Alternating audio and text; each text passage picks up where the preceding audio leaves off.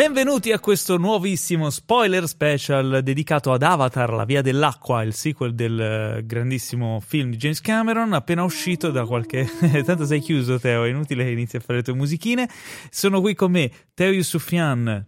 Ciao. Eh, ma io volevo fare la musichina e mi hai così castrato. E poi il nostro ormai compagno di spoiler special, Claudio Manca, che era con noi anche su The Last of Us. Ciao Claudio, benvenuto. Ciao. Hai visto Ah, scusa, non ti ho aperto il microfono, sono proprio un villano. Che villain. Sei veramente un metcaina, Paolo.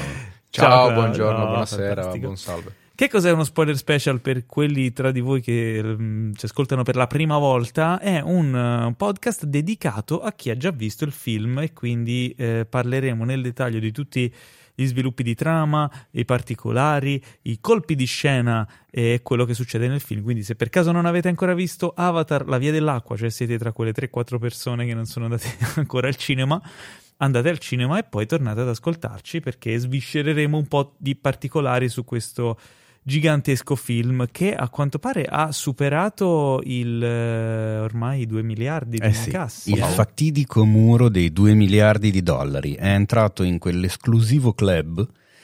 Chi l'avrebbe mai detto? E eh? adesso sono Io... in 6. No, attenzione, tu hai detto che avrebbe fatto i 3. Eh, per fare i tre deve superarli. Ah, beh, sì, in effetti sì. E adesso sono in sei in quel magico club. La cosa incredibile è che tre di quei sei sono di James Cameron. Ti rendi conto? Eh? eh? Incredibile. 6 miliardi.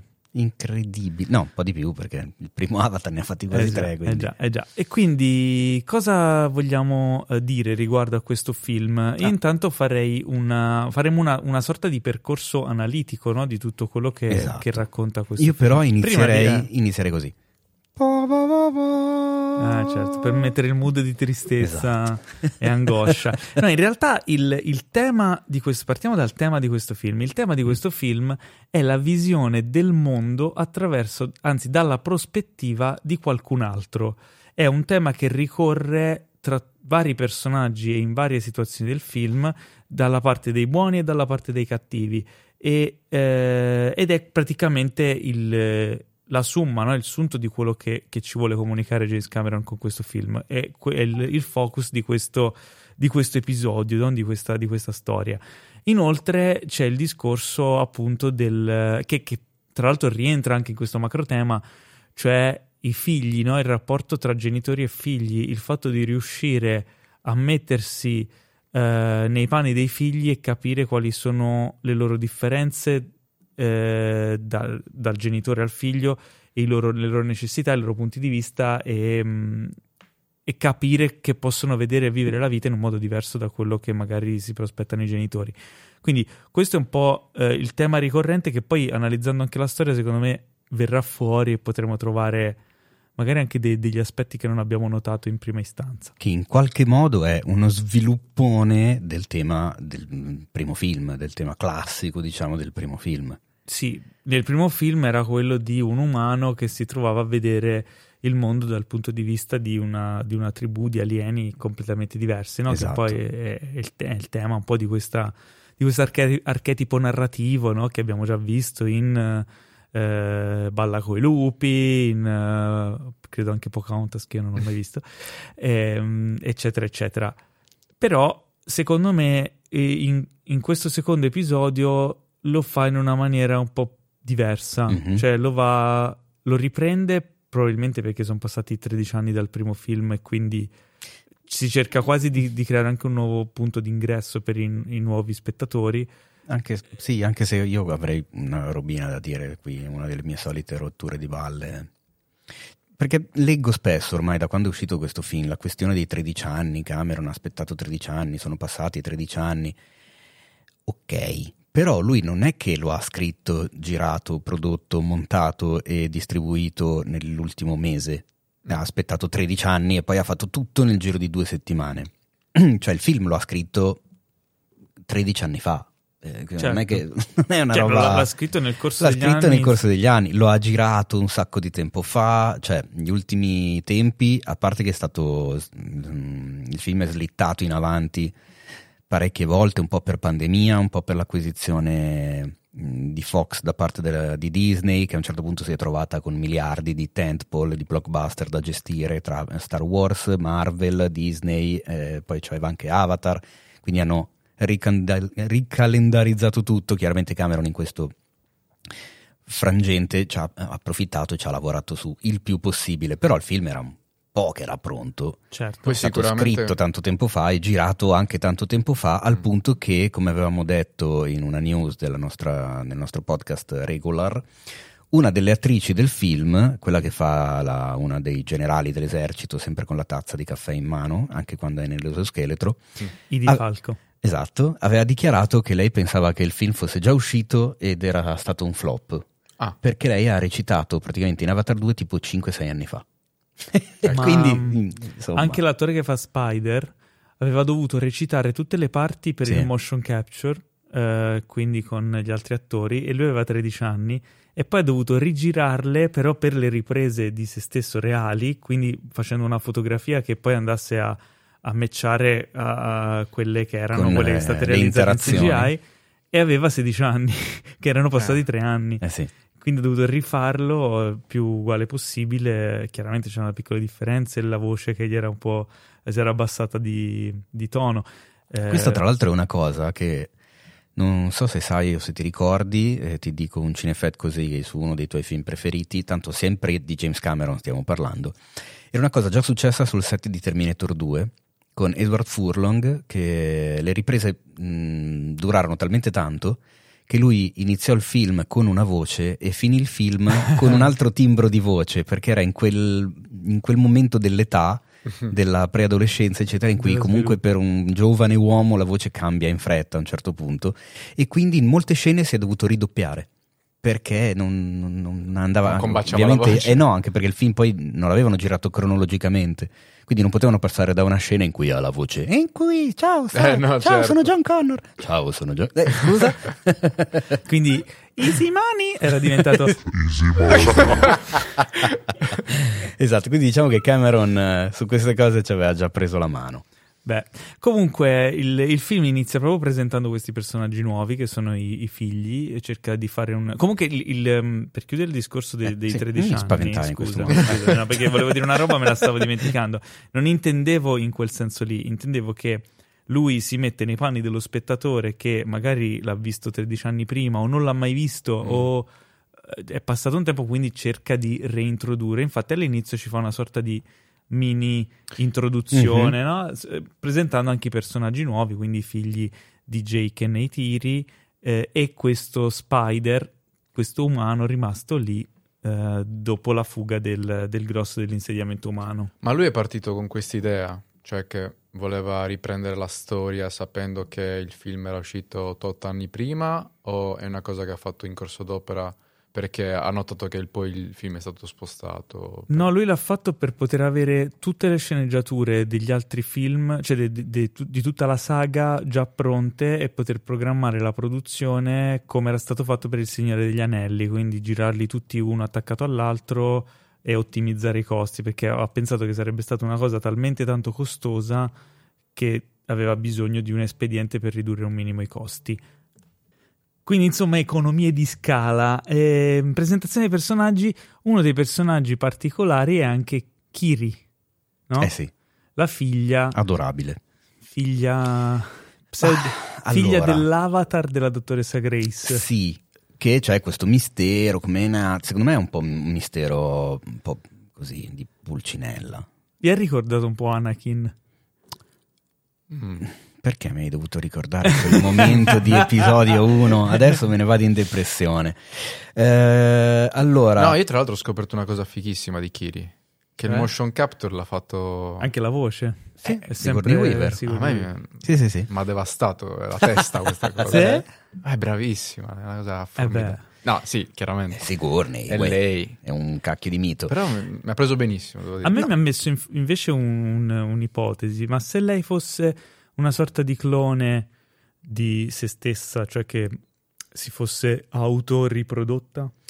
Ma mm. più che auto, sì, circa, nel senso che noi l'abbiamo vista nel primo film che il suo corpo umano veniva accolto da Eiwa, giusto? Sì. Ed è la prima volta in assoluto che questa cosa succedeva, perché non era mai successo che un corpo di un essere umano e non di un navi venisse accolto. E quindi magari questa cosa ha messo in moto un procedimento per partenogenesi che Mm. era una totale novità. Cioè, Partenogenesi è quella che fa ue ue. Esatto. è quella che non- non sai se torna. E... No, scusami, se non ho capito male, poi il corpo veniva accolto, ma non accettato. L'anima veniva accettata. Lo spirito. Sì, Sì, de- praticamente viene mangiato il corpo e lo spirito va a fa parte- far parte di Ewa e praticamente viene riciclato fondamentalmente. Eh, Ed è per quello che lei ha questo fortissimo rapporto, come vediamo nel film, con tutta la natura circostante, si sente mega connessa a questa sorta di organismo, di mega organismo vivente che è il pianeta stesso. Quindi, secondo me, la risposta a questo mistero, bene o male, ce l'abbiamo già. Sì, come se fosse figlia di Ewa Esatto. praticamente. Eh, non lo so, però se questa cosa potrebbe anche essere sviluppata poi nel, nel terzo, quarto, quinto film, quindi eh, staremo a vedere. E poi ci sono i figli di Jake Ne- Neytiri, che sono Loak, Neteyam e Tuk. Sono Esatto. cresciuti insieme, tra l'altro a Spider, nonostante sia un, eh, insomma, uno- un- un umano al di fuori della famiglia, che tra l'altro non è ben visto da Neteyam, è un po' visto come un estraneo. No, da Già. nei tiri, Da Neti- dalla mamma. Neytiri, scusa, Neytiri e Neteyam mi riconfondo. che continua a vederlo come, come alieno, cosa che, eh, insomma, ai suoi occhi comunque è. Caratteristica particolare dei figli è che un paio hanno quattro dita e un altro paio hanno cinque dita. Aspetta, quattro Come dita... Eh, esatto, qua rientriamo.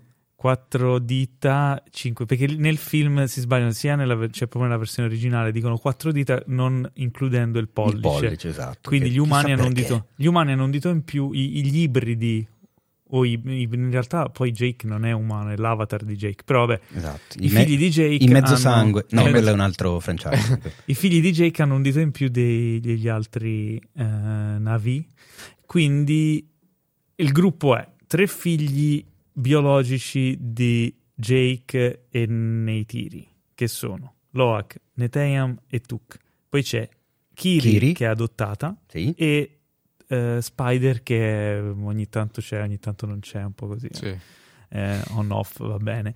E non si sa chi sia il padre all'inizio non si sa chi sia il padre poi capiamo che è Quaritch eh, Abbastanza in fretta, si sì, capisce. non è un grande segreto. Lui non è molto contento di questa cosa anzi se ne vergogna perché si sente quasi più Navi che, ehm, che umano. E però ha l'handicap di non poter respirare quindi di dover portare sempre la maschera. Quando invece si trovano negli insediamenti umani i Navi possono respirare molto più a lungo rispetto a lui senza la maschera e questo espediente narrativo poi in realtà avrà un'importanza abbastanza grossa nelle scene d'azione del finale, quindi diciamo che eh, James Cameron è bravo a disseminare degli indizi narrativi che possono servire mh, per il world building, ma anche per le meccaniche poi di narrazione di, mh, delle scene d'azione e di varie dinamiche tra questi personaggi, però riesce a farlo in maniera molto naturale, perché non è che ti sembra strano, no? Anzi, hanno più funzioni questi espedienti narrativi. Eh, e mh, presentato questo, diciamo, scenario familiare, siamo già dentro quello che è eh, il presente di, di Jake, dopo tutto quello che era successo nel, nel primo film. E lì inizia a farci vedere invece quello che succede dall'altra parte, quindi dalla parte degli, degli umani, degli invasori. E facciamo un piccolo flash forward perché è passata una settimana da quando abbiamo registrato la prima parte di questo spoiler special e adesso abbiamo con noi il nostro redattore più compito e più delicato, Enrico Tribuzio. Ciao Enrico, grazie di esserti aggiunto. Mi, mi fa molto piacere, care amiche e cari amici, di essere a uno speciale perché insomma Sì. non, è un normale, ma non, è- non mi era mai capitato anche perché di solito parlare sempre di serie tv di merda e quindi io non ci posso venire Allora, innanzitutto non è vero. Ciao Enrico. E poi dove hai messo Claudio Manca? Claudio Manca io ti stavo per fare una brutta risposta però non mi va di essere volgare già da subito quindi non- dopo questo stacco Manca non è più il cognome, è che Eh, che Claudio però- Manca. ah, ecco. Ok. Secondo me Quindi- non l'ha, mai, non l'ha mai sentita questa battuta, Claudio. Assolutamente, è una novità.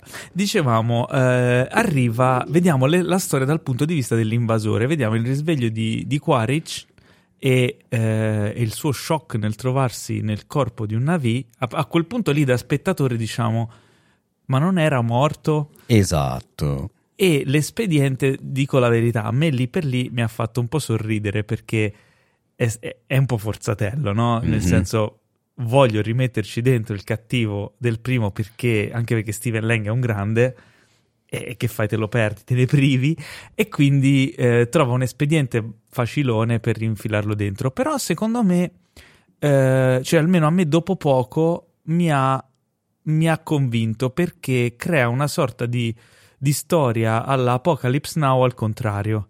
Cioè, il colonnello Kurtz è Jake e loro sono i, i soldati che vengono mandati in viaggio verso no, eh, la tribù che lui ormai coordina a- ad ucciderlo fondamentalmente. Esattamente. Questa cosa, tra l'altro, ha dato, eh, secondo me, ha confuso un po' di spettatori. In che senso? Perché ho letto parecchie mh, opinioni, parecchi pareri e commenti a riguardo, nel senso che hanno, molti hanno colto, diciamo, un po' tutta la storia del film come se tutti gli esseri umani su Pandora fossero lì per uccidere Jake Sully. No. Eh, esatto, in realtà no, cioè nel senso parte uno sparuto gruppetto capitanato da, da Quaritch, poi sì, lui tira in mezzo altri con le navi, eccetera, però nel senso gli umani sono lì per altri motivi, per sfruttare ancora comunque le risorse pandoriane per i loro interessi. Inoltre, il- io ho sentito invece molti che dicevano: Ah, eh, lui per- pur di vendicarsi. Viene, convince il. No, ma eh, eh, se, no, vu- se vuoi ruttare al microfono non ti preoccupare, fa- fallo pure, tanto siamo tra amici. Quindi...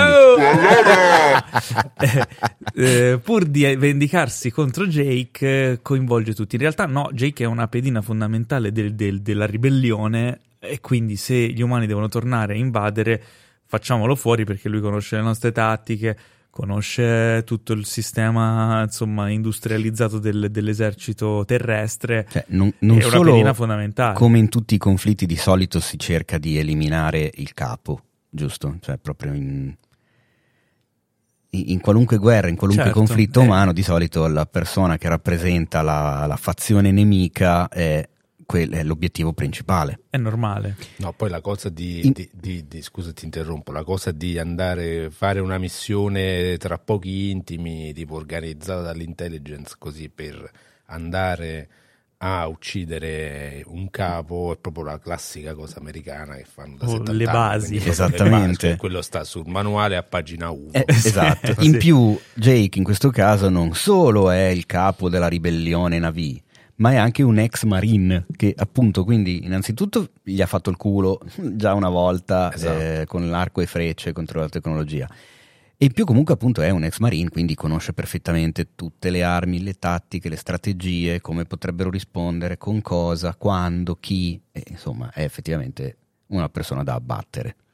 E la cosa però diventa, secondo me, affascinante quando capisci che il punto di vista di Quaritch viene, eh, diventa un parallelo di quello di Jake del primo film, e cioè lui è costretto a registrare, a, a vedere i, i filmati del se stesso registrati come videoblog che faceva anche Jake eh, all'epoca, no? prima di partire, e già lì inizia a, cre- a crearsi un primo parallelo deve imparare a vivere come una V, deve imparare a. deve riuscire a domare il ehm, insomma il- l'animalone volante che non mi ricordo il nome, come si chiama? I- Ikram, Gli Ikram. credo.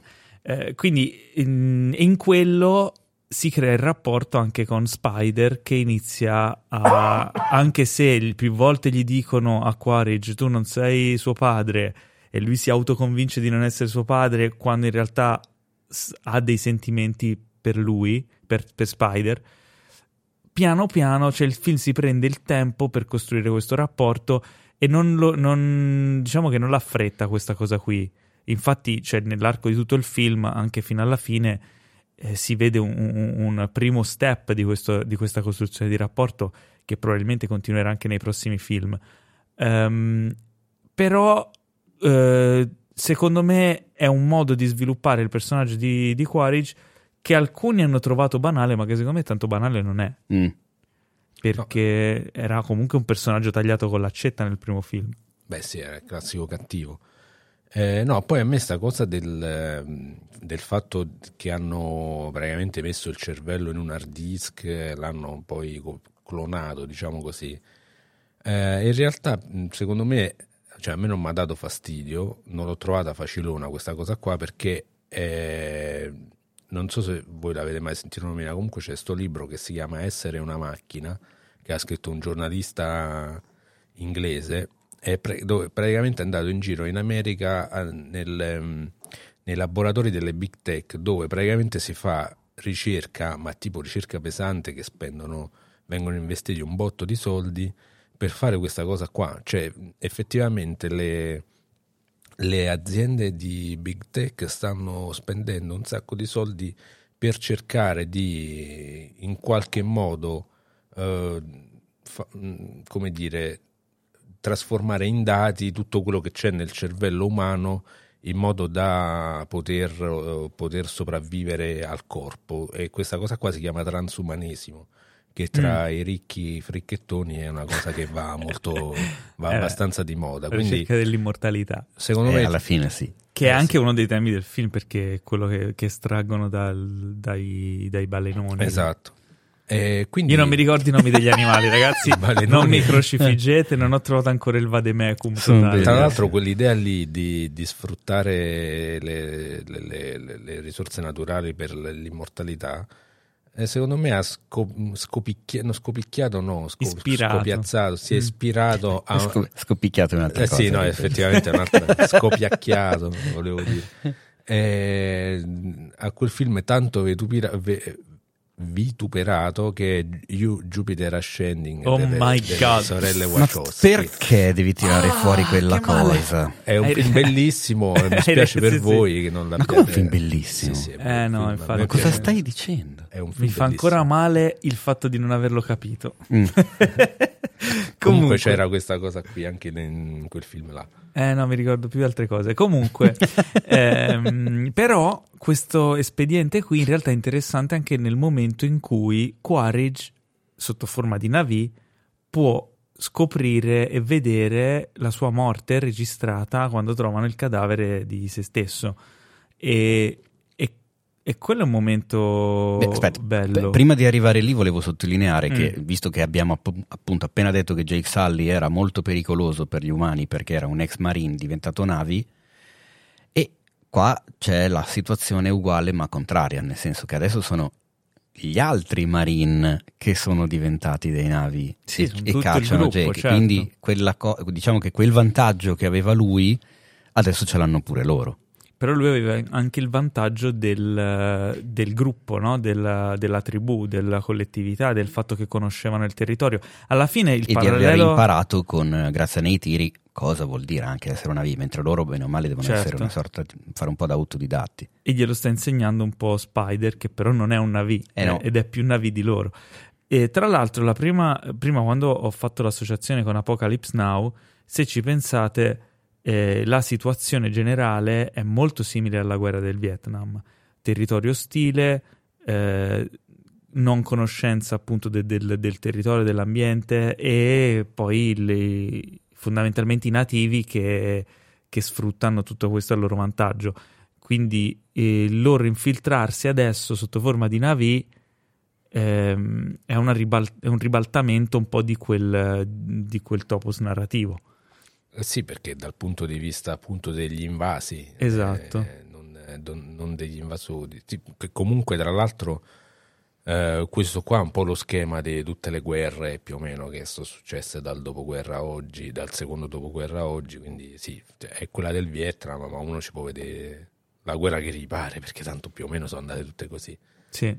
Eh, I figli eh, di, di J.K. Naitiri sono sempre nel posto sbagliato al momento sbagliato. Si trovano lì, vedono la scena, non Sono fanno in tempo. ragazzi. Sono ragazzi, vabbè, il- alla fine è un, è un- è un plot point, loro vengono rapiti, eh, e però vi- c'è, c'è questo- questa sorta di, di confronto e riescono a liberarli tranne eh, Spider appunto che come dicevo diventa una pedina e inizia ad aiutare. Eravamo un po' invertito le cose su Spider, però vabbè, sappiamo già tutti come sono andate le cose. Eh, tanto che questa nuova invasione porta eh, Jake a decidere di abbandonare il villaggio per evitare di mettere in pericolo tutti, perché capisce che è lui l'obiettivo, è lui il bersaglio, e qui in realtà inizia la vera parte interessante del film. Eh, la famiglia è costretta a trasferirsi nei territori, diciamo, de- delle isole dei Metcaina e ripartono da zero e qui ehm, si riviene fuori anche il tema del- della diversità, de- della- dell'accogliere il diverso, no? Certo. tutto quello che, Si, ri- si ripropone il discorso del primo film, ma con altri attori e totalmente in un altro modo, anche perché poi si espande. Nel senso, non so come la vediate voi, ma secondo me, in questo, cioè, se nel primo film il protagonista era Jake, secondo me in questo secondo film i protagonisti sono i figli Sì, sì. di Jake Sì. più degli altri. Nei tiri è messa da parte, Jake c'è, ma alla fine non c'è. Fondamentalmente il focus del film racconta Beh, Jake però ha un ruolo ancora importante nel... nel- è un po' il mentore, no? Ha il ruolo de- esatto, della però- guida. Esatto, però non è appunto il protagonista principale, cioè nel senso l'arco narrativo che noi vediamo è più quello dei figli, quello di Loak soprattutto, Sì. eh, quello di Kiri ancora un po' da capire. Il vero Eh, protagonista è Loak. Il vero protagonista alla fine è Loak e, e con fratelli e sorelle che devono comunque appunto eh, passare un qual- vivere un qualcosa che non gli era mai successo, ovvero quello di venire discriminati per una caratteristica fisica, che era un po' quello che aveva vissuto anche il padre quando era stato accettato all'inizio, anzi non accettato all'inizio nel primo film. Cioè il discorso delle dita che dicevamo prima. Esattamente. Eh, e non solo, perché poi i Matt Cain hanno la coda più larga, hanno le braccia più forti, sono tipo... Sembrano se- Creati sono anfibi. La surfista. il sì, sì, sì, Sono- è la tribù sono- dei surfisti. Sono mezzi anfibi, sì. bello dei surfisti, vero? Sono mezzi anfibi alla fine perché sono fatti per l'acqua. Cioè sono- Esatto, e sono abituati. Mm. Eh, I personaggi nuovi sono vabbè, il, il re, la regina, eh, la regina interpretata da Kate, Kate Winslet, che l- ci ho messo un po' a, a riconoscere la prima volta che l'ho vista. Cioè, non ci avevo pensato che era lei, lo sapevo, ma cioè, sapevo che Mm. Beh. c'era lei, ma non stavo a vedere chi era chi, no? Però la voce è inconfondibile. Sì, sì, dopo poi ci ho fatto caso. Eh, e il rapporto particolare che la tribù ha con queste bestie del mare, queste sorte di balenone, eh, che si chiamano Teo? Ehm, Dai, tu che lo sai bene. Oddio, ecco, me lo sono dimenticato. Ma come? Eh, me l'hai fatto dimenticare. Me l'ero scritto. No, non me l'ero scritto. Perfetto, comunque tutti sapete di cosa sto parlando. Eh, e, e questo rapporto è quasi un. un Tulkun. rapporto- I Tulkun, bravo. È un rapporto di amicizia. Eh, loro seguono le. mh, diciamo queste sorte di spostamenti, no? di migrazioni marine e quando tornano si raccontano le storie. Cioè, è bello il, il rapporto che ti fa vedere, eh, che ti fa capire che, che quelli sono- hanno una forma diversa, ma sono dei personaggi con effettivamente dei sentimenti e una personalità. mh, Li umanizza molto, no? Eh, tanto che il rapporto che si viene a creare tra Loak e eh, Payakan, questo sono preparato, Il, il Tulkun, quello, il reietto. il reietto, eh, diventa un, un rapporto talmente importante da rendere Payakan un personaggio a cui poi il- come pubblico tieni tantissimo. Ehm, e parallelamente vediamo in questa fase l'evoluzione del loro ambientarsi nel- nella tribù dei, dei Metcaina e l'abituarsi all'essere navi di, di Quaritch. Quindi ci sono queste due storie in, in parallelo. Mm? Avete- sì. Sì, Ok. assolutamente. No, è una bella que- quella cosa lì di umanizzare le- gli animali. eh, a me è piaciuta molto perché effettivamente noi non lo sappiamo se gli animali hanno dei sentimenti, pensano eh, come noi, solo che non parlano chiaramente come eh, con, con, non hanno la parola, eh, però eh, quello che noi sappiamo chiaramente dalla scienza è che comunque mh, gli animali, a, a, seconda delle specie, ogni specie di animali ha la, la, sua struttura sociale all'interno della propria specie, quindi cioè, anim- noi pensiamo agli animali, ah, ce li mangiamo, quindi sono stupidi, invece no. Ma, no, ma perché eh, che pensa questa cosa? Vabbè, eh, di, base, no, la, la di, massa... di, di, base sì, le, le persone pensano, pensano questo. In è realtà, un pollo. Eh, no. In realtà gli animali sono, sono degli esseri viventi complessi, eh, però noi non, eh, molte volte non ce ne rendiamo conto. Secondo me questa scelta di Cameron rende giustizia proprio a questa cosa qui. Eh, ed è secondo me l'ecologismo diciamo, che, di fondo che c'è in, in Avatar 2 eh, e anche è, nel è, primo poi nel primo ma secondo me qui si sente di più perché proprio per questa cosa de, di trattare gli animali come delle persone lui smonta un concetto che può essere mm, più o meno complesso lo rende proprio lo riduce all'essenza in modo che arrivi il più diretto possibile allo spettatore, no? E da lì poi è come se piantasse un germoglio di un sentimento che poi fa crescere nell'arco del film, sì, no? sì. Infatti è scritto benissimo, il film ha delle, delle, cose anche piccole che poi te le ritrovi molto dopo, cioè è proprio come andrebbe scritto un film in modo classico, pre- scolastico, preciso, eh, da quel punto di vista niente da dire. E poi ci sono anche comunque i momenti più leggeri, no? dove vedi magari i ragazzi che vengono presi di mira, eh, Loak che viene portato al largo e abbandonato lì. E lì, eh, quando Loak viene abbandonato e si ritrova in pericolo contro il, um, questo mostro marino, questa sorta di pesce cane che lo attacca, c'è la stessa scena del primo film con il panterone nero. Mm-hmm con il finale che lui si rifugia nei rovi, no? eh, nelle sì. radici, in quel caso Loak si rifugia tra i coralli, una roba del genere. Lì per lì, la prima volta che l'ho vista non ci ho fatto, eppure l'avevo rivisto di recente, Avatar, qualche mese, un paio di mesi prima, no, neanche un mese prima, non ci ho fatto subito caso che era la stessa, proprio identica situazione con la stessa risoluzione, però in acqua invece che nella foresta. Eh, poi ci ho ripensato l'ho ricollegate le cose. Mm. Quando l'ho rivista ci ho fatto più attenzione. Mm. Perché secondo voi, perché è una cosa secondo me che ha fatto deliberatamente, perché ha rimesso la stessa situazione con la stessa risoluzione, la stessa scena? Cioè poteva costruire una scena d'azione di pericolo che poi in qualche modo portava a, a salvarsi per il rotto della cuffia eh, al personaggio principale in un altro modo non nello stesso identico modo. Cioè, sono due film, non è che ha fatto una serie di 50 film e si è dimenticato che nella puntata 3 aveva fatto la stessa cosa della puntata 50, no? Lui lo sapeva che andava a mettere la stessa situazione. Secondo voi perché? Eh, non lo so, io in realtà non ci avevo fatto caso a sta cosa, quindi non, non, non saprei che dirti la cosa che ti viene da dire subito è per, per comodità, però non sembra, penso che mi sembra strano eh, che Cameron con 13 anni e tutta la cura meticolosa lo facesse per quello.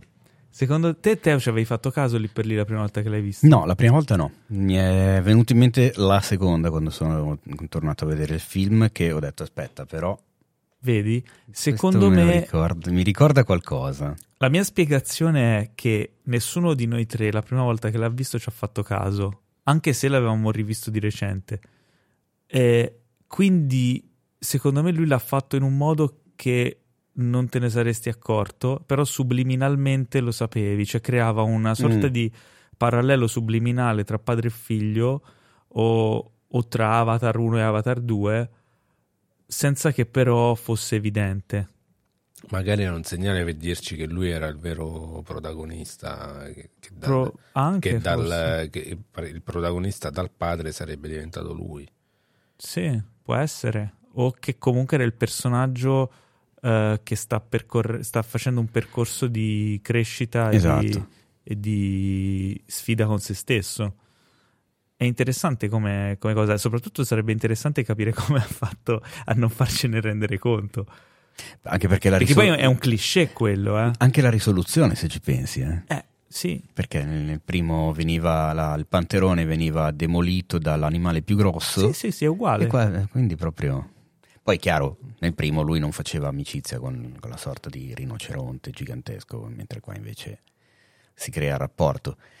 Tra l'altro, ricollegandomi a quello che diceva prima Enrico, mh, la scelta di umanizzare gli animali la si vede anche dalla decisione particolare, eh, originale secondo me, di fare la soggettiva dello sguardo dell'animale stesso. Ah, è vero, sì, c'erano quelle inquadrature. Sì, le inquadrature che hanno questa sorta di dominante giallognola Sì, con una, sorta, una specie di focale tipo anamorfica, comunque c'è un qualcosa di diverso, no? sì. E capisci, ti rendi subito conto che è come vede il Eh, Tulkun. sì. E non è male sta cosa, effettivamente. No, mi riviene male. in mente un altro film, soprattutto blockbuster, eccetera, che scelga una strada... No, beh, blockbuster. eh, è. Predator. Cioè, Terminator. beh, ok, sì, beh, ma non era proprio la stessa cosa. La Terminator non è un animale. È un essere diverso, non è un umano, è un, è e comunque macchina. Terminator sempre, sempre di camera non si parla. Eh, quindi, sai, appunto, è eh. probabilmente lo stesso espediente. Ti mette nei suoi panni. Mhm, esatto. Eh, ma passando invece a un altro personaggio importante, Kiri, Mhm. in questa fase Eh, vediamo che lei eh, sviluppa ancora di più questa sua connessione con Ewa e, e poi eh, va in shock, no? Diven- diviene un attacco tipo un attacco epilettico, eh, viene portata al, al villaggio e poco dopo arrivano gli umani con, con le- con i loro ve- veicoli, no? gli, gli scienziati, però i gli alleati umani, diciamo. Come fanno ad arrivare così presto? Allora, io questa cosa me la sono chiesta immediatamente Mm. ed è stato, secondo me, Oddio, non sappiamo quanto tempo passa, eh. e ho capito che non sappiamo, cioè è vero, d'accordo, però vediamo, nel, allora, è una delle robe che mi è suonata male, diciamo, la prima volta che ho visto il film, che ci ho fatto caso subito, e la seconda volta ci ho, più, ci ho prestato più attenzione. Quando vediamo loro che si spostano, diciamo, dal popolo degli alberi, vanno da- al- dai Metcaina, bene o male, quello che ci viene mostrato, anche lì però non sappiamo se effettivamente è un riassunto e hanno viaggiato per 20 giorni, ma noi ne vediamo due, oppure no. Però vediamo che viaggiano praticamente la giornata, poi c'è una notte e poi c'è il giorno dopo e arrivano. Quindi non è proprio dietro l'angolo quel posto. Con i, gli Ik- Ikran, Esatto. magari il veicolo umano sarà, immagino, vada almeno 5 volte più veloce, o no? E ho capito però nel momento in cui arrivano... Magari è meno come- maneggevole, però va più veloce. E ok, il problema al di là della velocità è il come li ha chiamati.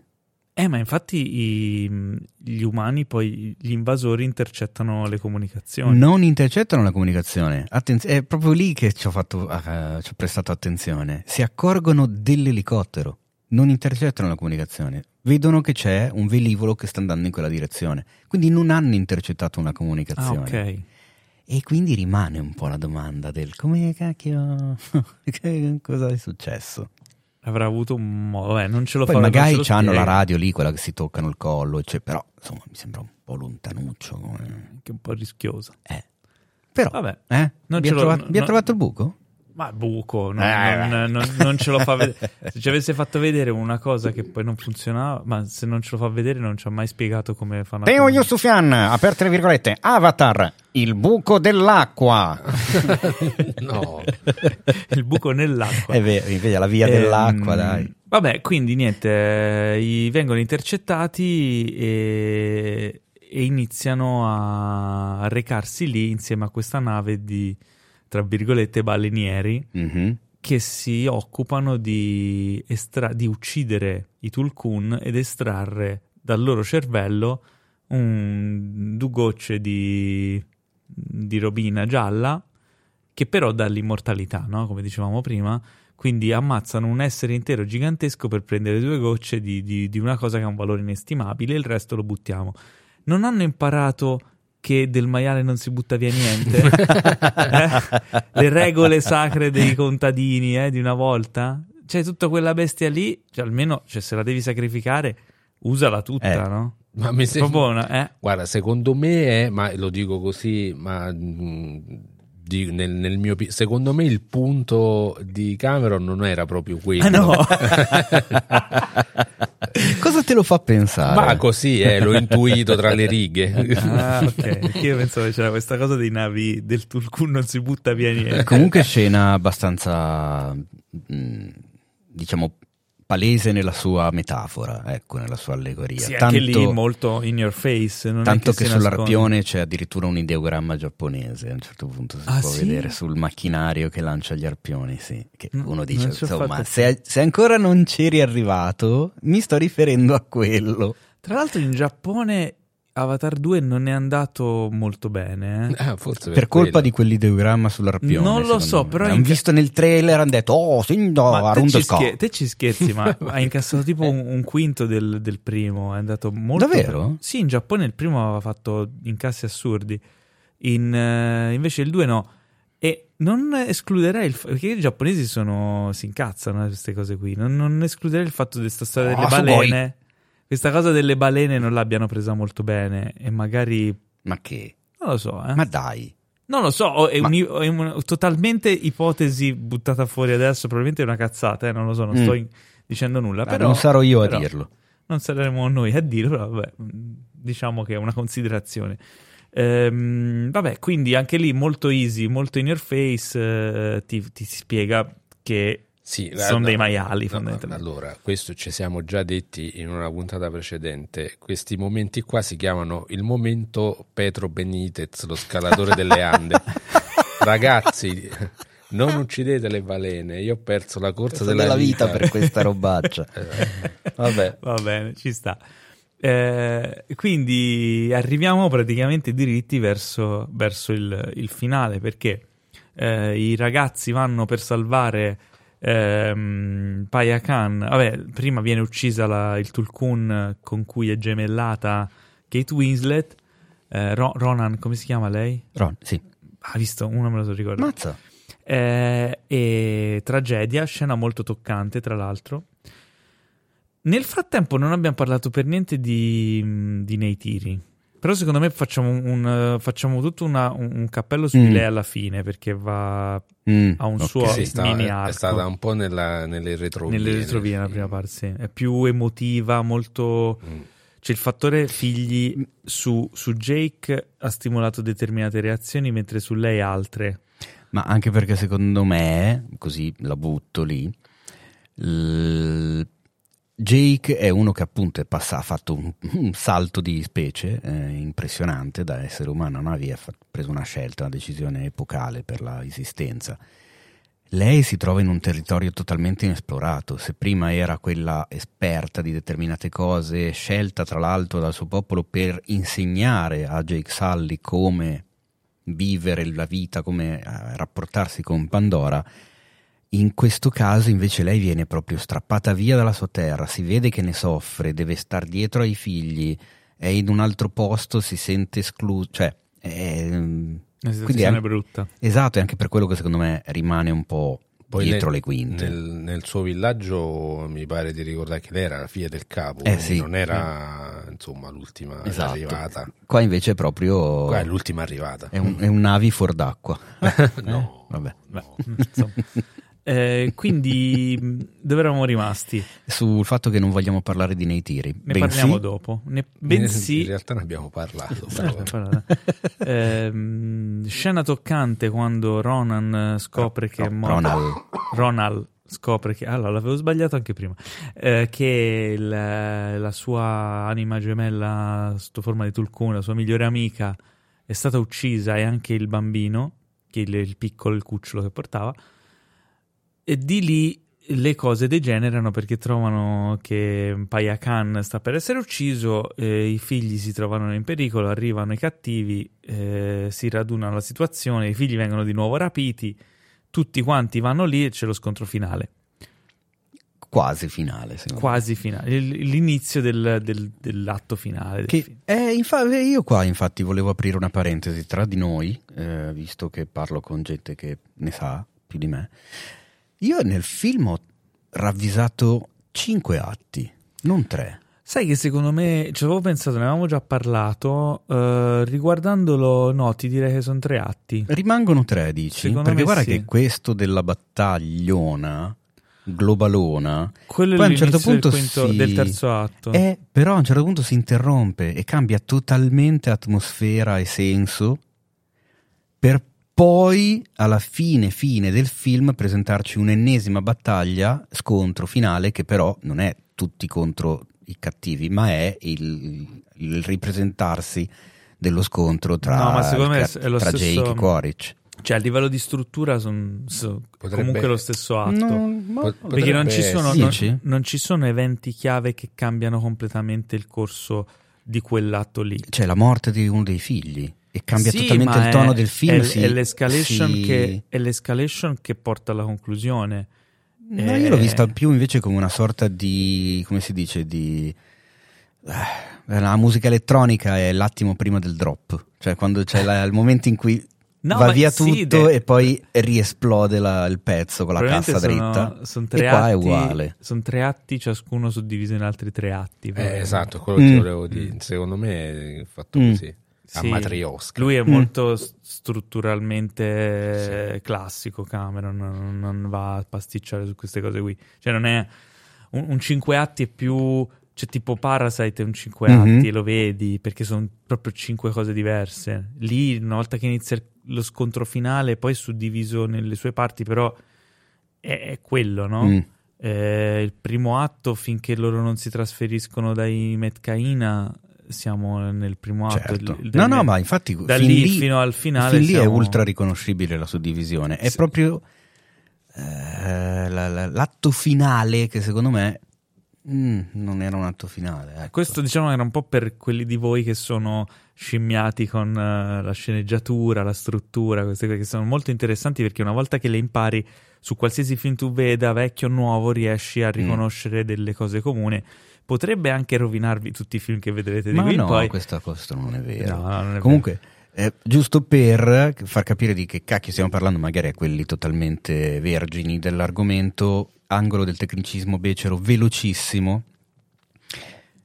La struttura di un film, l'inquadratura è la parte più eh, piccola eh, di un film, è una sorta di nota eh, per il musicista, è la parola per uno scrittore, anzi forse la lettera. Mm, No, sì, è la parola di uno scrittore. parola, dai. Tante inquadrature vanno a formare una scena che deve avere l'unità aristotelica della questione, quindi spazio, ehm, Tempo e luogo. tempo e, e- esatto, e luogo. Nel momento No, in cui spazio e luogo è la stessa spazio cosa. e luogo è la stessa cosa, Eh, esatto. Spazio, tempo, azione. Spazio, tempo e azione. Nel momento in cui ci sono queste tre cose comuni, quella è una stessa scena. Quindi, ad esempio, noi tre che stiamo parlando al tavolo e registrando il nostro podcast, e fino a che non cambia una di quelle tre ehm, Variabili. variabili, bravissimo, grazie, rimane la stessa scena. Quando cambia una di queste tre variabili, diventa un'altra scena. Ad esempio, io esco da questa stanza No, e vado a telefonare stato- la pizza. C'è stato un cut di Ma- una settimana da quando c'era Sì, Claudio. vabbè, anche, era giusto per dare... sono- questo podcast sono due scene diverse. Esatto. Più scene formano una sequenza che ha in comune una parte del racconto. Sta portando avanti un, un pezzo di racconto. È la- non è la stessa scena, ma è la stessa sequenza. Ad esempio, eh, appunto, io che sto registrando il podcast con Paolo ed Enrico, esco a, chiama- a telefonare per chiamare la pizza che dobbiamo cenare, poi torno a registrare il podcast, poi Paolo si alza e se ne va, va a parlare con qualcun altro, però chiaramente varie scene, ma è sempre la stessa sequenza. Tante sequenze formano un atto e tanti atti formano il film. Questo è proprio dal più piccolo al più grande. Se l'inquadratura è la nota e la parola, la scena è la frase e due accordi, la sequenza è un paragrafo e mm, tutta una strofa della canzone, l'atto, è, è- insomma, il film intero è la canzone intera e il libro intero, l'atto sono i vari capitoli e sono le varie sezioni della canzone. Poi comunque Possiamo dicevi, fare una Ci, sorta ci di potrebbe parallelo. stare, ci potrebbe stare. tipo tre atti generalmente compongono un film, tre film compongono una trilogia, tre Vabbè. trilogie una saga, tre saghe una serie tv. Cioè, vogliamo andare se- sempre più in grande, ok. Vabbè. Quindi, Allora sempre più in piccolo, l'inquadratura è Ci formata da 24 fotogrammi al secondo. atto finale, atto finale, lo scontro tra i buoni e i cattivi. Ma Ma? sebbene i Navi siano effettivamente i buoni, Mm. i cattivi, cioè nel particolare Quaritch, non tutti, ma nello specifico Quaritch, non è detto che sia completamente cattivo, o almeno da qui c'è il suo- l'inizio del suo possibile switch. No? Mm. Ehm, il vero cattivo, secondo me, cattivo irri- come si dice, mm, che non è Ir- irrimediabile. no? non rime- eh, Irredimibile. irredimibile. Irredimibile. I- Il vero cattivo irredimibile è eh, il baleniere. Il, come lo vogliamo chiamare? Billy il baleniere. Eh sì, Billy. Non mi ricordo come si chiama. Il pezzo di merda, il- quello proprio Sì, sì. infamone. E lui ha il, eh, il ben servito più cruento di tutto il film. Ed è l'unica, eh, l'unica inquadratura veramente violenta. eh sì. Eh, quella è proprio la vendetta. eh. e probabilmente l'inquadratura più visceralmente soddisfacente per lo spettatore di tutto il film, cioè quando, eh, il, quando Paya Khan gli fa saltare via il braccio.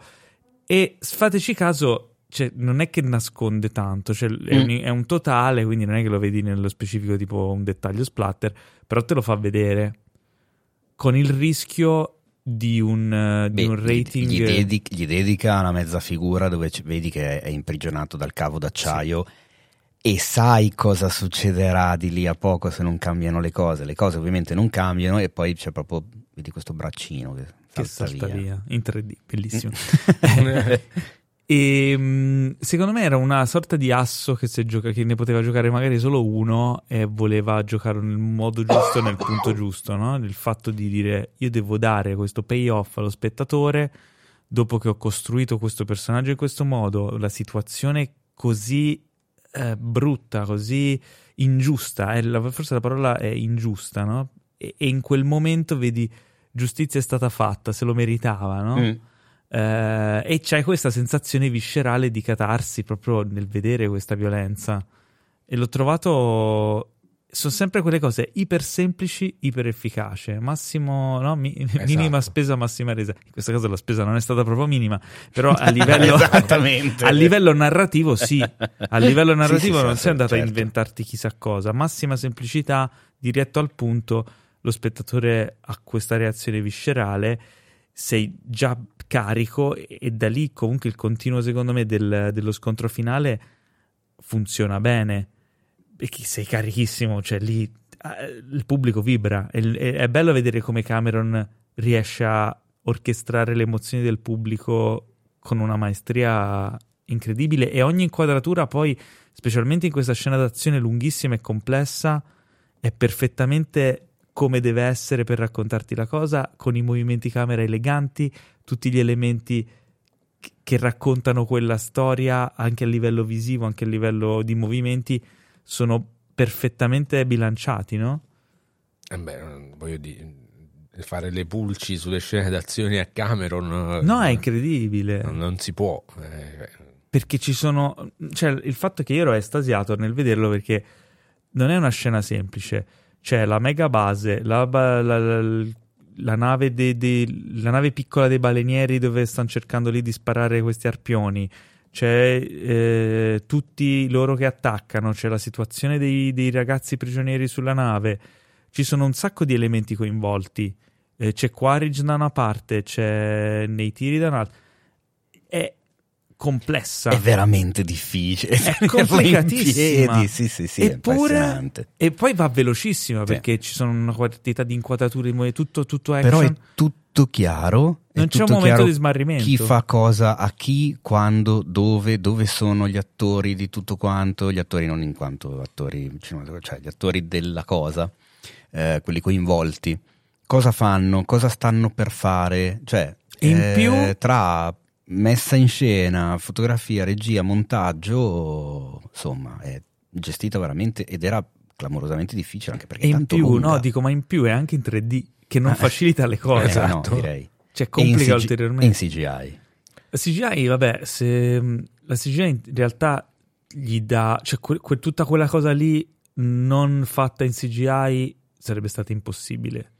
Sì, no, ma dico, eh, io ho visto delle foto, le abbiamo viste insieme, perché poi le avevo mandate anche nella chat del podcast, eh, delle foto del dietro le quinte, cioè del set di questo film, soprattutto delle scene in acqua, le scene dove c'è il fuoco con l'acqua, e vedendole mi sono chiesto, ma come, come cacchio, cioè, che, che testa devi avere per avere nella mente tutto chiaro di quello, di come dovrà essere quando hai davanti agli occhi un set che bene o male, eh, non dico che non c'entri niente, però è molto complicato da gestire una roba del genere. Da quello che ho capito, loro hanno fatto prima tutte le parti con i navi con le inquadrature create completamente al computer. Quindi prima fai le interpretazioni come teatro, poi lui su quelle lì che ormai ce le ha registrate si fa le inquadrature, quindi ha tutto il tempo che vuole per spostarsi la camera e fare tutte le inquadrature. Una volta che le inquadrature hanno girato le parti con gli esseri umani, quindi sulle inquadrature già eh, bloccate, già stabilite. A quel punto sai già esattamente cosa devi girare con gli esseri umani sui pezzi di set ricostruiti, Però è- eccetera. Però no? è allucinante. cioè. È perché è completamente tutto all'inverso di quello che si è sempre fatto. È, Mm. eh, alla fine è un lavoro teatrale quello che hanno fatto. E tu, una volta che hai la performance perfetta degli attori, boh, a posto, quella ce l'ho, ora dedichiamoci alla regia delle camere, no? E, e separare queste cose, secondo me, ha permesso appunto di, di, di far, di avere delle emozioni incredibili sullo schermo date dagli attori e poi una cura dell'immagine, dell'inquadratura, dei movimenti camera, della narrazione visiva che permettesse di appunto di creare questa magia che cioè a livello tecnico mh, chi ha un minimo di background del- di filmmaking capisce subito che quello che vediamo sullo schermo non solo è, u- è un progresso tecnico incredibile, ma proprio un progresso a livello di film, no, non un progresso, ma un perfezionamento a livello di filmmaking di quello che si può fare su uno schermo a livelli, mh, credo, cioè, insuperabili, a livello proprio di action e di, di messa in scena. E la cosa, eh, tipo, c'è una scena che rivedendola la seconda volta mi ha fatto capire la potenza di questo sistema, di questo nuovo, diciamo, modus operandi lavorativo, ed è la morte di, di Neteyam. Mm.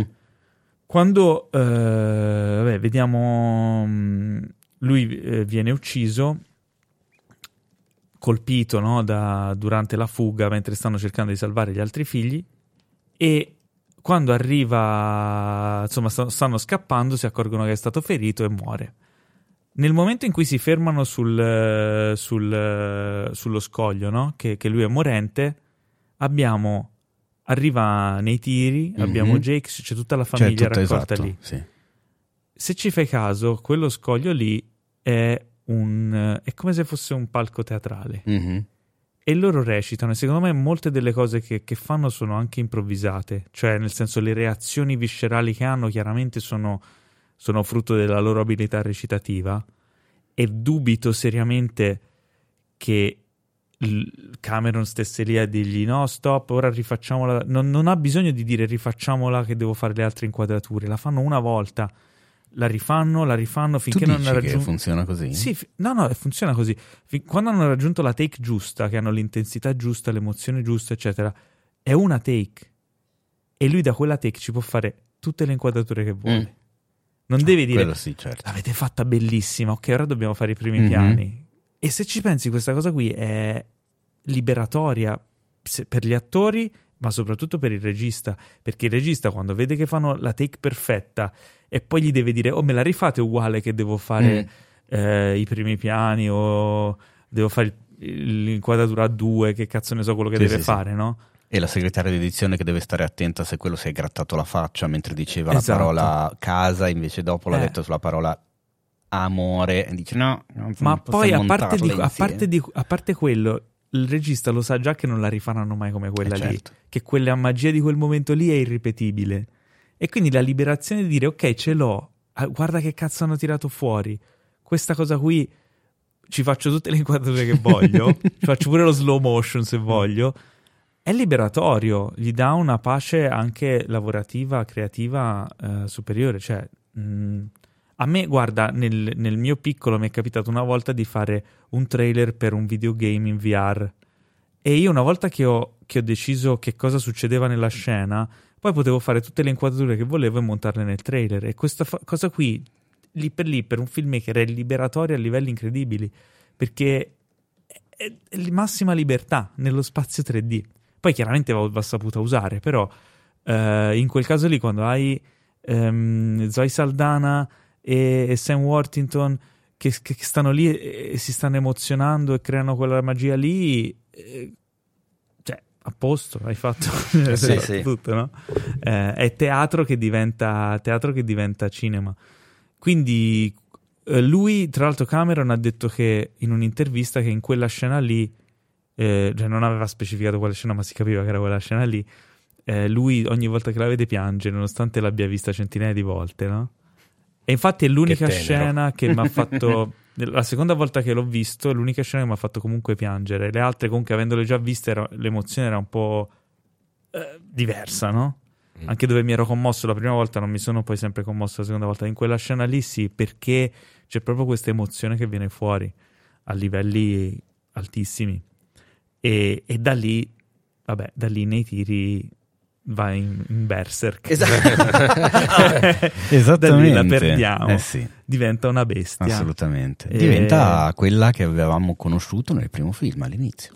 Sì. Quando ancora non avevamo idea minimamente di cosa fosse un Navi, di, di- di- di chi fossero, eccetera. E lì si ricrea il meccanismo di Paya Khan. Mhm. Cioè, boh, adesso eh, ti, ti ricrea questa rabbia nello spettatore e andiamo verso una catarsi violenta.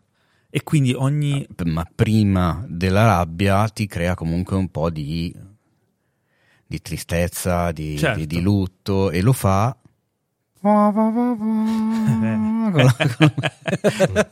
con, l'immancabile musichetta. Quel momento però dove Jake le dice eh, adesso io ho bisogno di te e lei switcha, Mhm. lì senti montare questa rabbia, no? Mm. E, e- e dici cazzo, ora, ora viene giù l'apocalisse. E così succede. E vabbè, poi lì il finale c'è mm, l'aspetto parallelamente del fatto che Loak è distrutto perché per colpa sua è morto il fratello. eh, e tu in realtà il vero percorso del film l'hai fatto con Loak, quindi un po' sei incazzato come Nairi, un po' sei preso male come lui. In realtà non, non so se a voi ha fatto, cioè se voi vi siete avvicinati più a Loak o, o più pensavate che testa di cazzo. No, nei suoi beh, confronti. mm, testa di cazzo no, però avevo intuito anche col fatto del, che stava col, che era diventato amico del Tulkun, che poi alla fine il reietto era quello che era il figlio che veniva fuori, insomma, alla fine. Quella cosa lì del, del parallelo tra i due, sì. sì, è- Beh, sì. Era, cioè, era una cosa bella importante all'interno della storia e quindi insomma si intuiva. E comunque che uno dei figli fosse la vittima sacrificale del film era abbastanza prevedibile. Certo. Poi non poteva essere Kiri, perché comunque Chiaro. ancora dobbiamo scoprire di cosa si tratta. Eh, Tuk forse era un, è un po' la più piccola, eh, Loak a un certo punto prende sempre più spazio e a un certo punto insomma diciamo che C'era- era eh, abbastanza sì. evidente che Era chi, spacciato. esatto, chi aveva il cerino più corto in mano. E Il lì cerino o lo stuzzicadente? No, com- com'è che si fa la cosa del... lo stecchino, lo stuzzicadente. Lo stuzzica- Sì. Ah, ok. Ah sì, Comunque- no, Ah no, rimane- il fiammifero è- bruciato. no, ok, quello è, quello. è rimanere col La cerino in pagliuzza. mano. Esatto, è è vero. un'altra Hai mescolato un po' di cose. Eh, la- l'altra scena chiave che c'è di lì a poco è quando, eh, quando eh, Quaritch prende ostaggio eh, chi è che prende ostaggio Quaritch? E prende le due ragazze. Le due ragazze entrambe. Sì. E eh, a quel punto nei tiri prende Spider. E, e Spider sappiamo dall'inizio, qui c'è un altro pezzo messo lì abilmente da Cameron all'inizio, Mm. che nei tiri non l'ha mai sopportato Spider, te lo fa vedere nella prima scena. Quindi nei tiri è impazzita totalmente, è credibile che gli tagli la gola. E infatti gli fa anche il gesto a un certo punto, Mm. e tipo lo, lo- lo ferisce. un Esatto, attimo. lo ferisce. No, ma poi sapendo che il Spider aveva visto che il padre era stato ucciso da lei nel, Anche, primo, vero. nel primo Avatar, Sì. perché c'era quella scena che hanno visto la registrazione dove pure lui era presente. Sì, in- Mhm. in tutto il film comunque c'è questo antagonismo tra Quaritch e nei tiri, che, perché il, il nuovo Quaritch sa che è stata lei a uccidere il, il suo io umano, quindi eh, insomma i due non, non vanno d'accordo. E, il- eh, a quel punto è credibile che lei uccida Spider e lo crede anche Quaritch che si ferma e fa capire che in realtà ha dei sentimenti, non è più il Quaritch tagliato con l'accetta del primo film, è un Quaritch che si sta evolvendo Mhm. e vabbè andando avanti dopo lo scontro con, eh, con eh, Jake quando ormai Quaritch è spacciato e viene salvato da Spider secondo me è credibile Eh, è credibile perché Spider ha visto l'umanità in quello che potrebbe essere un padre che finalmente ha ritrovato e lui ha una speranza di avere a lui è sempre stato detto che suo padre era un pezzo di merda Mm. e lui ha scoperto che è un pezzo di merda, però che forse è, è salvabile, no? Mm, Secondo me un po' quello, un po' eh, perché finalmente eh, hanno trascorso parecchio tempo insieme, cosa che prima non era successa. E si sono conosciuti. Eh E- sì. E poi si è probabilmente sentito davvero, con tutte le, eh, come si dice, differenze del caso, ma si è sentito davvero accettato da lui.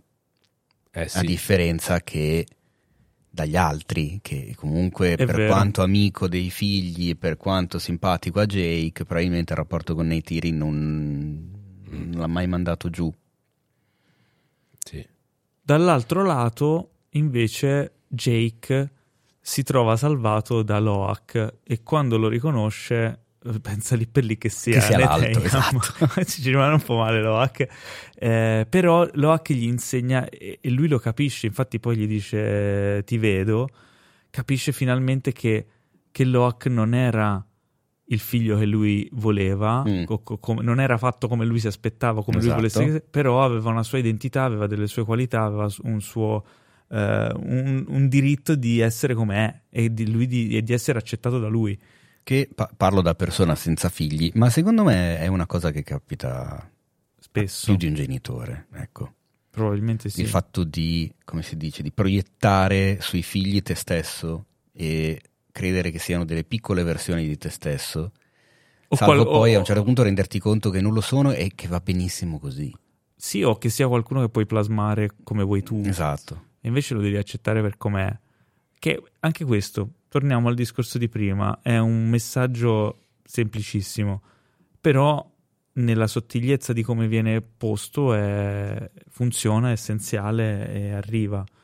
E, e quindi eh, Spider salva suo padre, Loak salva suo padre, ma Spider, sebbene Quaritch lo inviti ad andare via con lui, decide di ritornare dai, dai Solids e quindi ci lascia in sospeso, no? dicendo "Mm, si ritroveranno i due? Sicuramente sì. Sì, il fatto è che torna senza dire assolutamente nulla. Vabbè, è chiaro, se no lo sfanculavano subito. Eh, nei, però nei tiri lo sgozzava direttamente. Ecco, diciamo che sappiamo già che cosa succederà prossimamente, perché ovviamente questa situazione verrà fuori. Per forza. Perché qua ci si ripresenterà e diranno come cazzo ha fatto a essere questo vivo e quindi o lo dirà lui o glielo racconterà l'altro, ma verrà fuori. e quindi- verrà, verrà fuori nel momento peggiore Esattamente.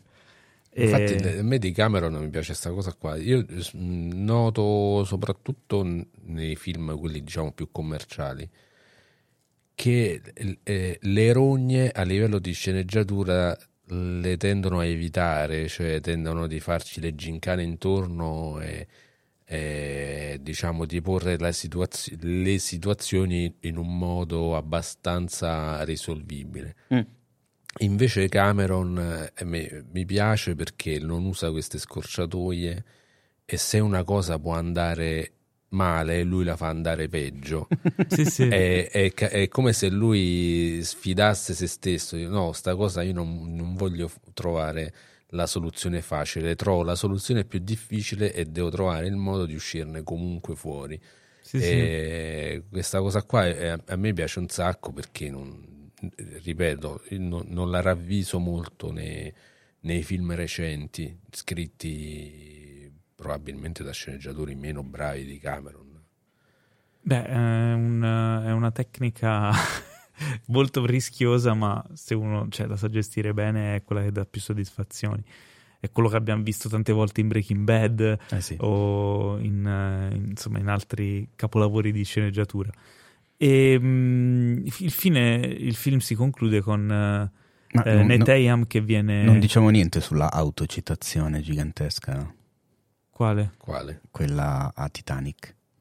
Ah, vabbè, sì, si può dire che nel- in quel Dove? momento lì, eh, quando Beh, la nave ammazza, affonda, quando la e nave affonda e a un certo punto nei tiri si trova... si, si ribalta su un lato con tutta la comunque la, la geometria e la gravità che cambia rispetto a dove ti trovi è praticamente identica alla scena di Titanic Non me in la- cui il non me la transatlantico si distrugge e si inabissa Sì, Eh, con nei tiri che cerca di salvare la figlia correndo nei corridoi arrampicandosi. Sì, Esattamente. eh, E, dicevo, cazzo, questo è Titanic sotto Eh sì. steroidi, cioè è Sì, proprio sì. fantastico.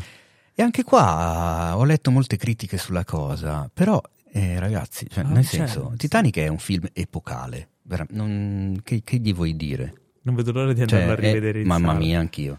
È uno di quei film che ha avuto un successo spaventoso, ma rimane una bella spanna sopra, a mio avviso, eh, a tutti i primi dieci film più redditizi senza il calcolo dell'inflazione. Se andiamo a leggere la lista, e, mh, diciamo che a livello qualitativo, a livello artistico, mh, Titanic, Titanic è superiore, è sì. superiore ai vari Avengers, agli stessi Avatar, a Spider-Man, a comunque- Star Wars 7, cioè mh, non è che c'è poco, c'è poco da dire. Cioè, Avengers eh, non sono film autosufficienti.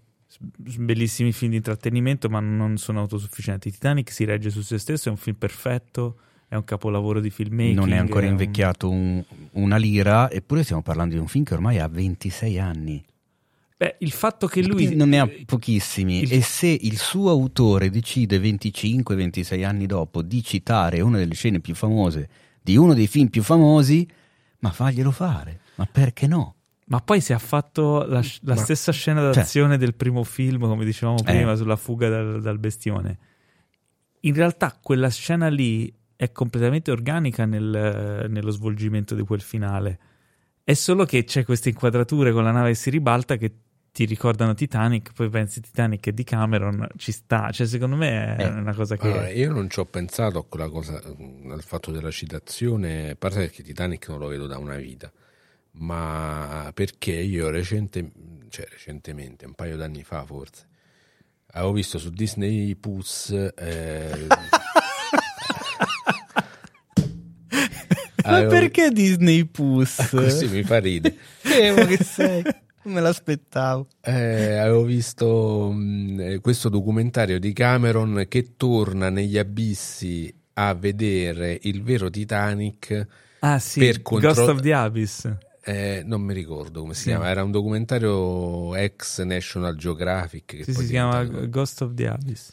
con eh, praticamente lui impallinatissimo che va, Mm. cioè non riva, va per la prima volta Costruisce apposta il, sondina. il- il sottomarino. sì. eh, a vedere il, il vero relitto del Titanic per vedere se lui ci aveva preso, ne- per esempio, nel fare gli arredamenti Ah.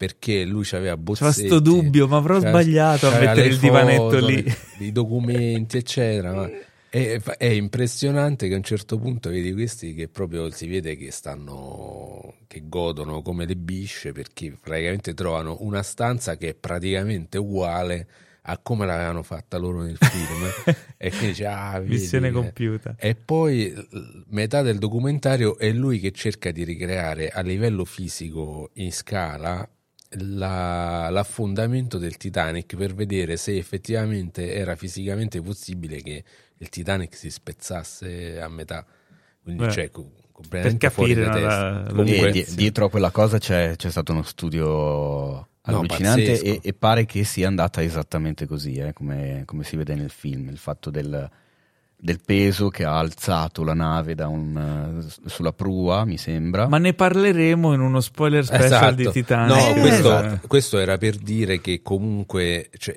sul fatto di come si fanno affondare le navi, io penso che non- a livello cinematografico non penso ci sia qualcuno più esperto di lui. Quindi quella cosa l'ho vista un po' così, nel senso di- di- Ci sta.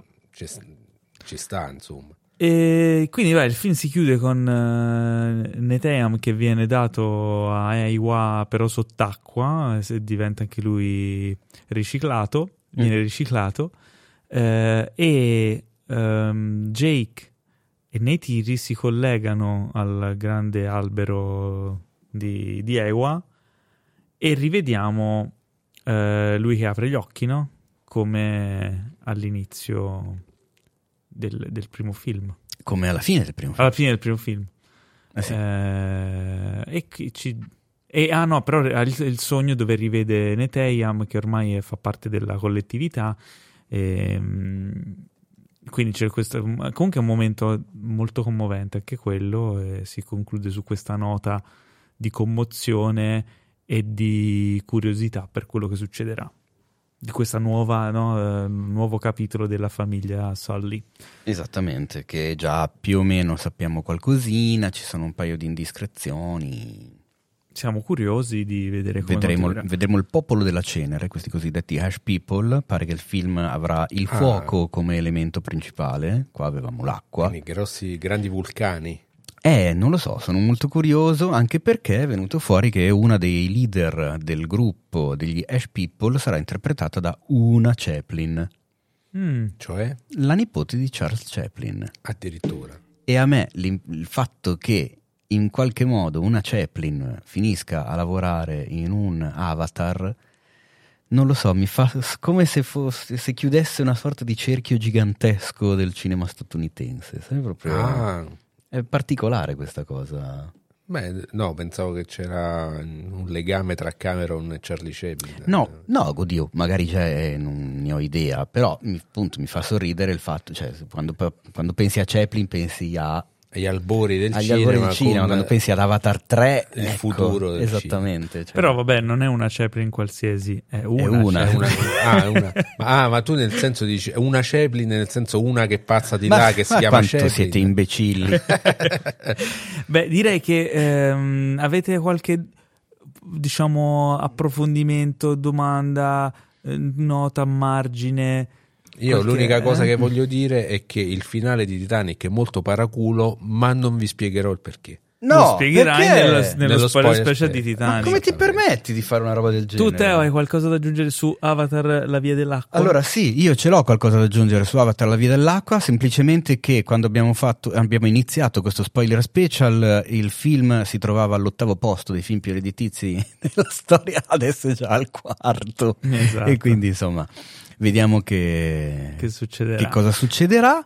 L'HFR, esperimento vi- HFR. Bravo, aspetta, volevo dare una, Uh-huh. così, una chicca, un cinefact, visto che comunque siamo sul podcast di cinefax.it, eh, una cosa che ho scritto in una card sui social qualche tempo fa e la gente è impazzita, volevo ribadirla per vedere le vostre due facce, ovvero che per lavorare al film voi sapete che molti degli attori hanno recitato a tutti gli effetti sott'acqua, Sì, veramente sott'acqua. Sì. E per imparare a stare il più possibile sott'acqua, Kate Winslet fu una di quelle che si prese a cuore la cosa più degli altri, cioè si impegnò di brutto, a un certo punto si mise a eh, lavorare, ad allenarsi per tre settimane, facendo tutti i giorni esclusivamente un lavoro sulla, sulla come si dice, Respirazione. sulla respirazione, sull'apnea, su te- tenere il respiro sott'acqua, eccetera, eccetera, con uno dei più esperti nel campo in assoluto che ha tipo rimane so- sotto se- 15-16 minuti. Una roba del Eh. Così, Madonna.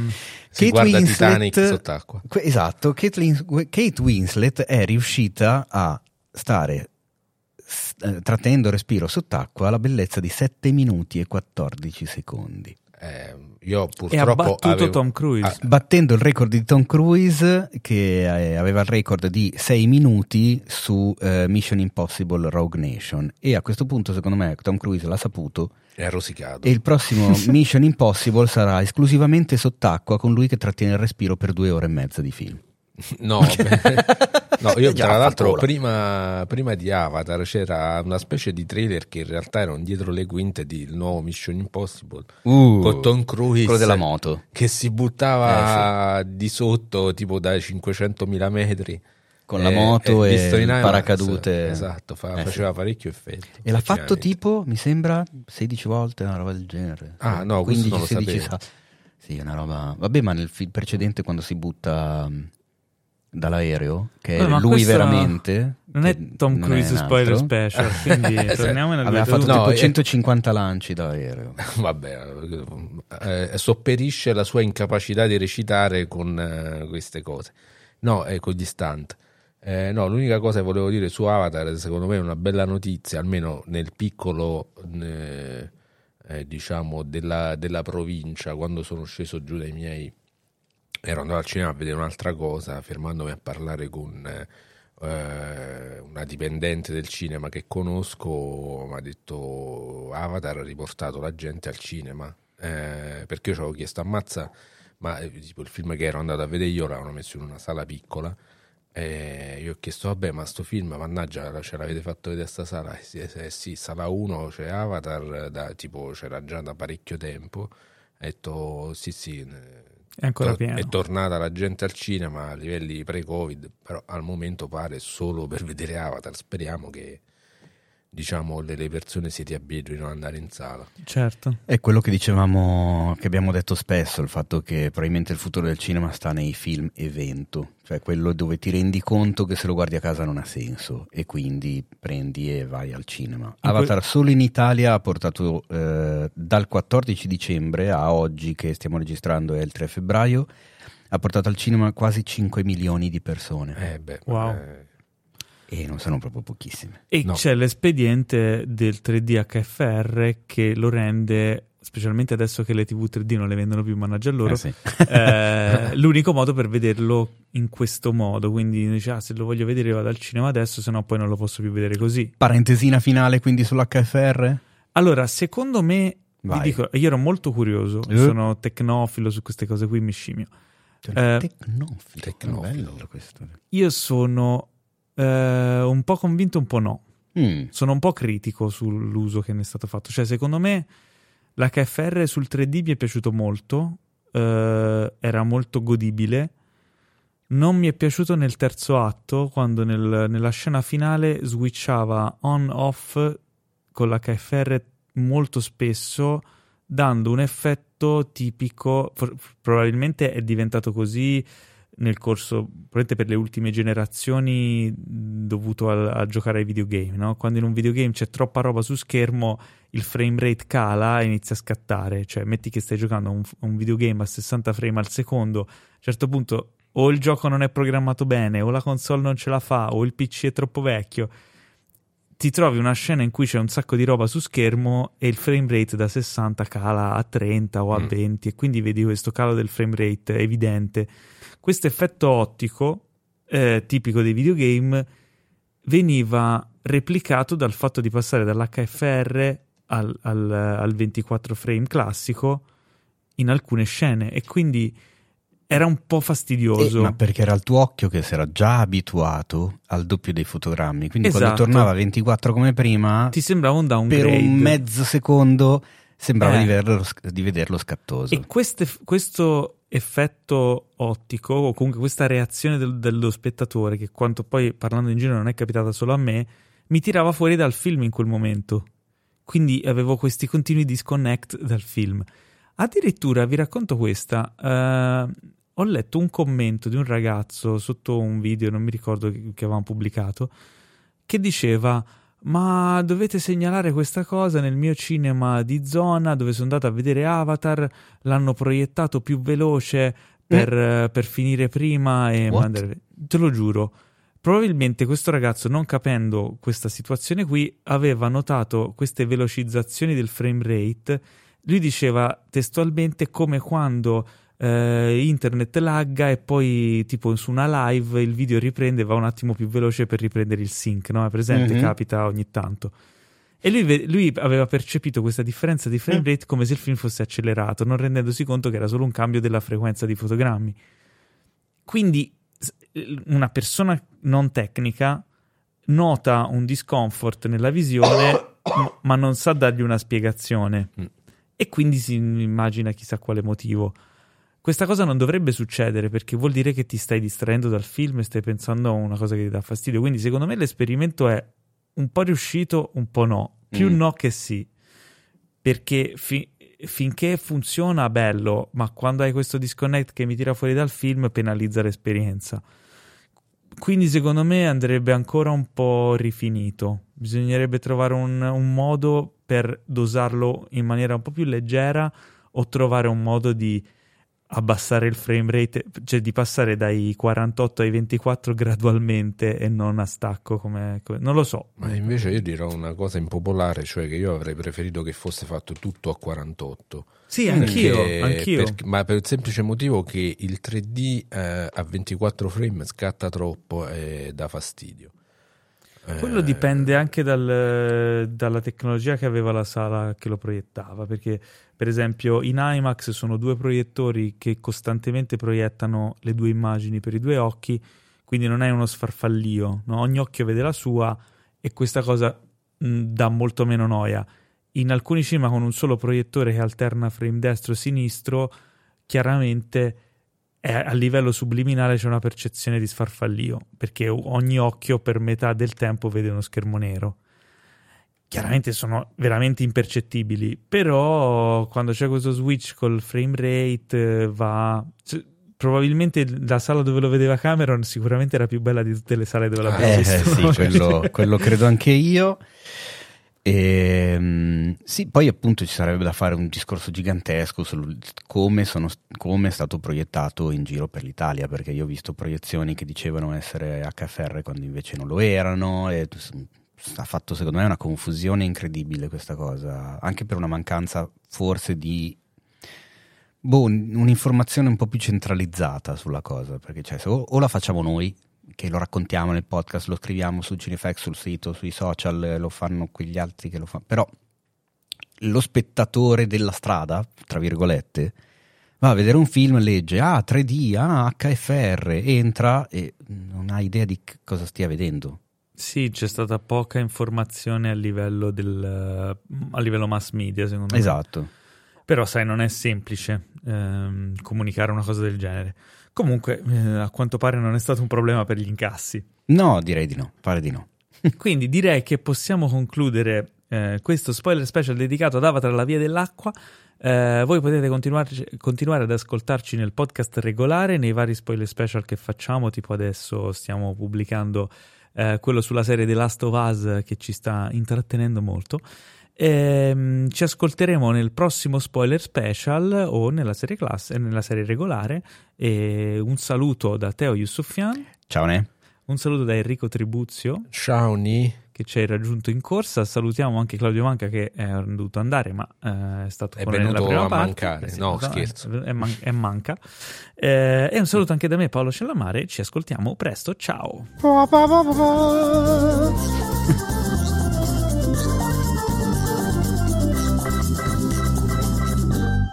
Questo podcast è stato presentato da The Best Blend,